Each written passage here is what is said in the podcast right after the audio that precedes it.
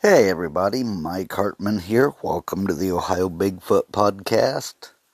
Tonight I'm uh, blindly testing a new piece of equipment.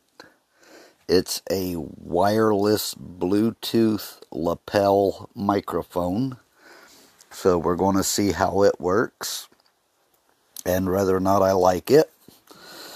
But like I said, we're in this together. I'm not going to pre listen to this or post listen to this. After it's recorded, I'm just going to post it. Okay, so let's get into Bigfoot. Now, as I said on the last podcast, that I had a new method that I wanted to try in the woods and that I thought it would work and as it turns out, it does, or did. Uh, it doesn't work great across open ground, but in the woods, it works perfect. Now, I had a theory to back up even further that Bigfoot learned how to wood knock in order to mimic a sound made by hunters as a warning system that there's human activity in the area to other Bigfoot. So what I did was I uh, purchased a CO2 pellet pistol, which, uh, if any of you are familiar with uh, this theory going around that uh, Bigfoot can send infrasound, well, it turns out that gunfire and lightning, well, thunder from a lightning strike has about the same infrasound. And this sound also carries on airwaves. So I went out into the woods, and uh, if you, there's three types of pellet rifles or pellet pistols. One is called a Springer, which is a spring piston, and you don't want to use one of those because they can actually uh, be damaged by dry firing. The second is a nitro piston, which just fires from a puff of air. And then the third being CO2. Well, actually, there's four because there's PCP, but we're not going to get into those. Um, but there's CO2, which fires a uh, supersonic puff of well, the sound is supersonic, but it shoots a puff of compressed air from a cylinder. And I didn't put pellets in it, I was just firing air. So I wasn't, you know, just shooting blindly across the woods at anything. I was literally just shooting puffs of air in the woods at night. And I got a return knock from it on more than one occasion on more than one location. So I just found that really interesting. Um, tonight, mainly, I want to talk about Bigfoot and conservation. For those of you don't know, in America, there's something called the Pittman Robertson tax, which back in the 40s, late 40s, around 47, 48, 46, there was two senators, Pittman and Robertson, and uh, this was actually brought on by firearm manufacturers. It started with just firearms and ammunition.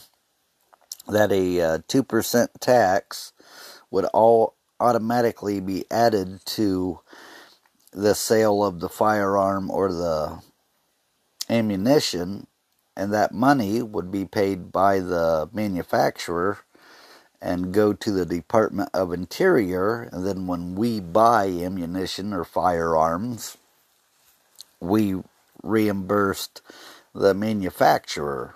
Thus, we pay 2% tax on everything uh, hunting related, firearms and ammunition. And that money goes to the Department of an Interior to support public land and conservation. Now they've expanded that since. So in the Bigfoot world, when you buy hiking boots, a hiking pack, binoculars, spotting scopes, a knife, an axe, a hatchet, sporting goods, anything, any type of sporting goods, then you're paying into the Pittman Robertson tax to the Department of Interior, which means that as Bigfooters, we are supporting public lands. We are supporting uh, the purchase of state level wildlife areas for hunting and fishing. We're paying for uh, boat access, ramp access, land access. Um, yeah, we're paying quite a bit. And we're paying into this awesome system because it goes back to A, help people get easements and access to public lands in the outdoors. It acquires more public lands. And then, of course, it pays for wildlife biologists, wildlife research, um, herd stability, which comes back around to Bigfoot because he's a predator animal. And this helps fund animals that are generally hunted, thus animals of prey, so something that a Bigfoot would feed on. So it comes full circle that by doing Bigfoot research, you're paying and doing the same amount as someone who hunts mule deer, white-tailed deer, elk, moose, bear, rabbit, squirrel, dove, turkey, um, you name it. We're in that same system.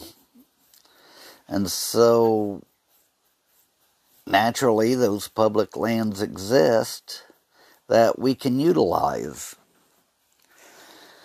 Now, the problem is that a lot of times you'll see these public wildlife areas and they'll be posted that from 6 a.m. to 11 p.m. this area is open. It closes at 11 p.m. to 6 a.m. to all others except people actively engaged in hunting and fishing.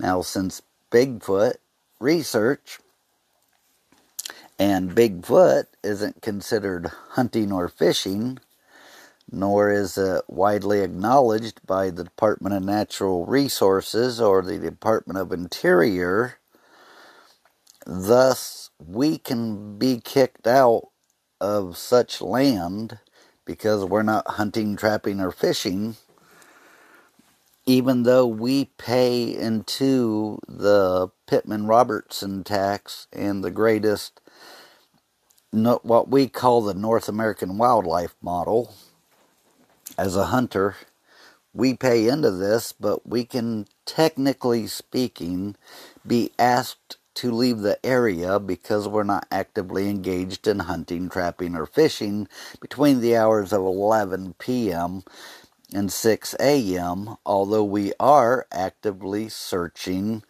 researching, and uh, in hopes of observing, observing audibly, or you know, finding evidence of the existence of a North American primate, large primate aka Bigfoot. So I'm getting my ducks in a row because I'm going to be talking to some people on uh, different levels of government to try to give us more leeway as Bigfoot researchers on these public wildlife areas being as we pay into the Pittman Robertson tax. We help support this stuff. And I, as a bow hunter and a bigfooter, I am all for public land. I am I'm a member of Backcountry Hunters and Anglers. I have paid in with uh, the Sportsmen's Alliance. I sat on the board for the Knox County Pheasants Forever. And so I am absolutely pro conservation, pro public land, because my background is in wildlife management. So I am all for public land. And at some places and some points, like uh, there for a while, Bristol Bay in Alaska, our public lands are being threatened to be taken away, which means less wild places, less wild spaces. So that affects us as well as the hunters and the anglers. So we all need to get on board together. Us bow hunters, gun hunters, anglers, fly fishermen, we're all technically in the same boat because we all enjoy these outdoor places and they are sometimes being threatened. So, we, yeah, we're all in the same boat, we're all on the same team. As far as having these places, protecting these places to make sure that they exist for future generations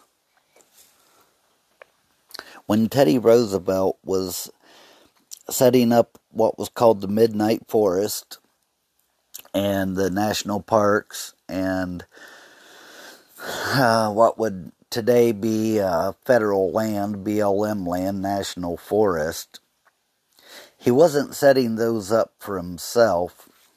He was setting that up for those present and those in the womb of time meaning the future generations, which is us. And now it's our turn to preserve this public land for future generations that we so enjoy, whether it be on a federal level or a state level. But we, as Bigfoot researchers, we do pay into the system. We pay into the Pittman Robertson tax. We pay into the Department of Interior.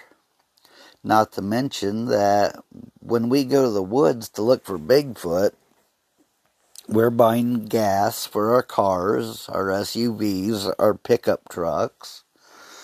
We're stopping and buying groceries. We're buying hiking boots and hiking packs, binoculars, hats, uh, we might even stop off at that guy who, at the end of his driveway, has firewood, three bundles for five bucks or whatever. So every time we go out bigfooting, we're supporting the local economy, but we're also supporting public lands. And yet, we as Bigfoot researchers get laughed and scoffed at via the government, and really, we get nothing back in return. That's why when I go bigfooting, I make sure that I have my hunting license on me or my fishing license on me so that if I hear, well, you can't be here after 11 p.m., then I'll slap out my hunting license or fishing license and tell them, yeah, actually I can.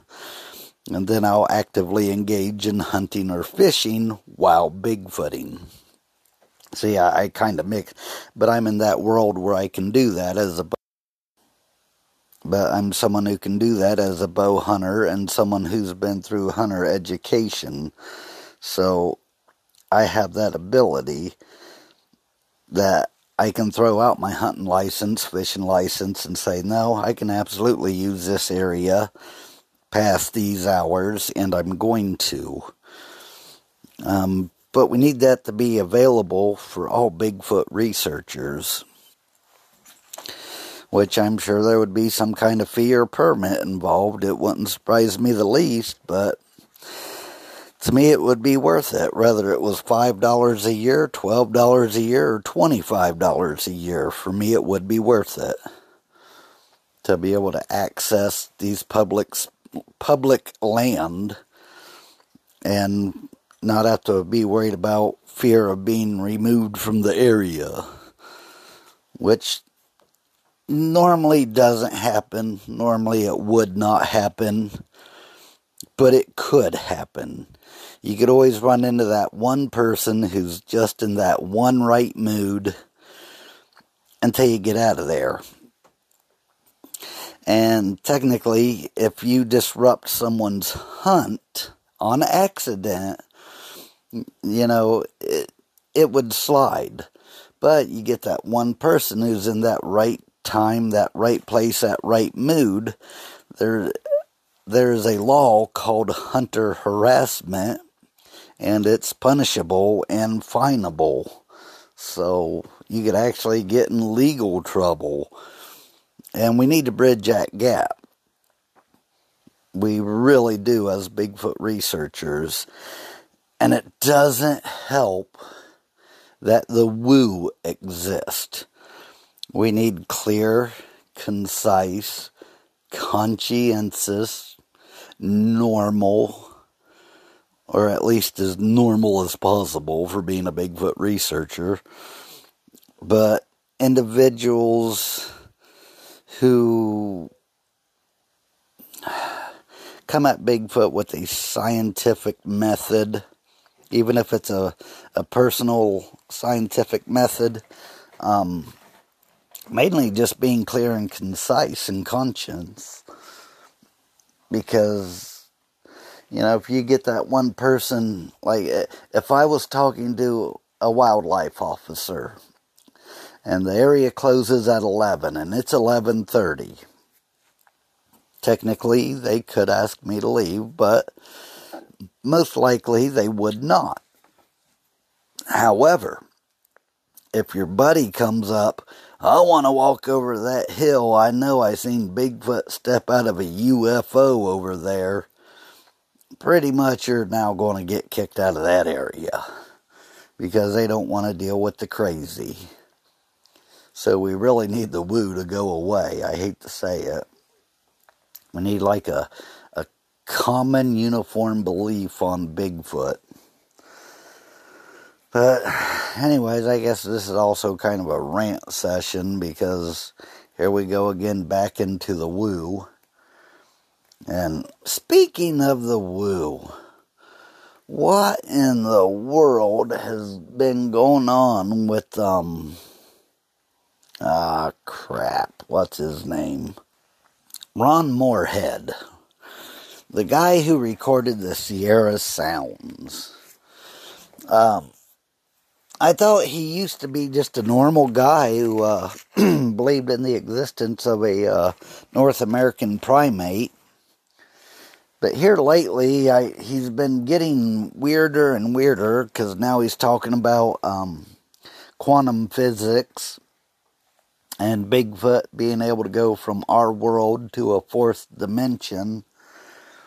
And someone told me, and then they showed me a clip of it, where he was on some TV show saying that Bigfoot could disappear by absorbing into trees because they get energy from the trees.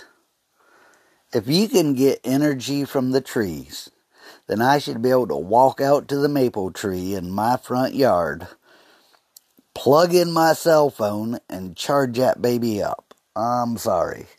I mean, what what has happened to that guy? What seriously has went on in his head? Because it sounds to me like he's done went off the deep end.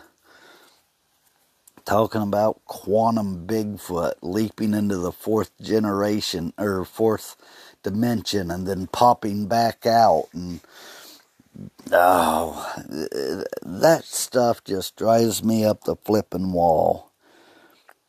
Let me tell you where i'm at so you can get a better understanding of me. Bigfoot is not a jedi. Bigfoot is not a wizard in harry potter. Bigfoot is not a magician Bigfoot is not a space alien. Bigfoot is an ape. It's a primate. It has zero special skills. It cannot mentally hear or change your thoughts. It doesn't fly around in UFOs. It's an earthbound flesh and blood animal with zero special skills except avoiding people. Period. That's all it is. Because it's, as we know, the Patterson film exists, the Freeman footage exists. There are some great examples of Bigfoot footage. So, therefore, it's not exactly the best at playing hide and seek because it is commonly seen. There are thousands of sighting reports every year. So if it wanted to stay completely invisible, it's failing miserably in my book.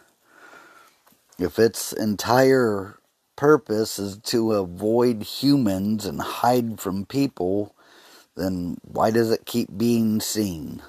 Why do sightings happen? Why does evidence left behind happen? Why do audio recording evidence happen? I mean, obviously it ain't the greatest at its job. If that's its job is to stay away from people, which tells me that it makes mistakes and that it screws up too. So it is a flesh and blood animal. Now, I will say that it's intelligent primate, absolutely. I think it would know enough to lay down and roll in leaves and kind of make its own ghillie suit while hunting. You know, get some twigs and leaves stuck to it to blend into the environment. I absolutely believe that. I believe that it would wallow in a mud pit to cool down and during the hot summer and that mud cake coating, A, could uh, be part of where the stench comes from, but B, could also help it remain cooler. That's the whole reason pigs and bears wallow, is uh, temperature control, and uh, it also fights off uh, parasites and ticks. So, which oddly enough, that same wallow is one of the things where you can get parasites and ticks from. But yeah, I do believe they have intelligence, but they're a flesh and blood primate. They can do nothing more spectacular than a human or a gorilla at the zoo. And I've never seen a gorilla disappear before my very eyes or enter into another dimension. So just so y'all know, that's where I stand. Uh, anyways, I'm going to wrap it up for this episode. I've got a couple really good ones coming up. I hope y'all ain't bored with me yet. Um, everyone have a great evening. I'm going to be out in the woods this weekend. I've got that uh, the expedition coming up at the end of this month with the uh, group from Pennsylvania that I'll be going out with. I've got some other things going on that are pretty big here coming up, and I'll keep you all informed as it goes. Until then, step into the woods. This has been the Ohio Bigfoot Podcast, part of the Ohio Bigfoot Research and Investigation Center, the Ohio Bigfoot Project.com, Ohio Bigfoot YouTube, Twitter, or sorry, not Twitter, TikTok, and Instagram.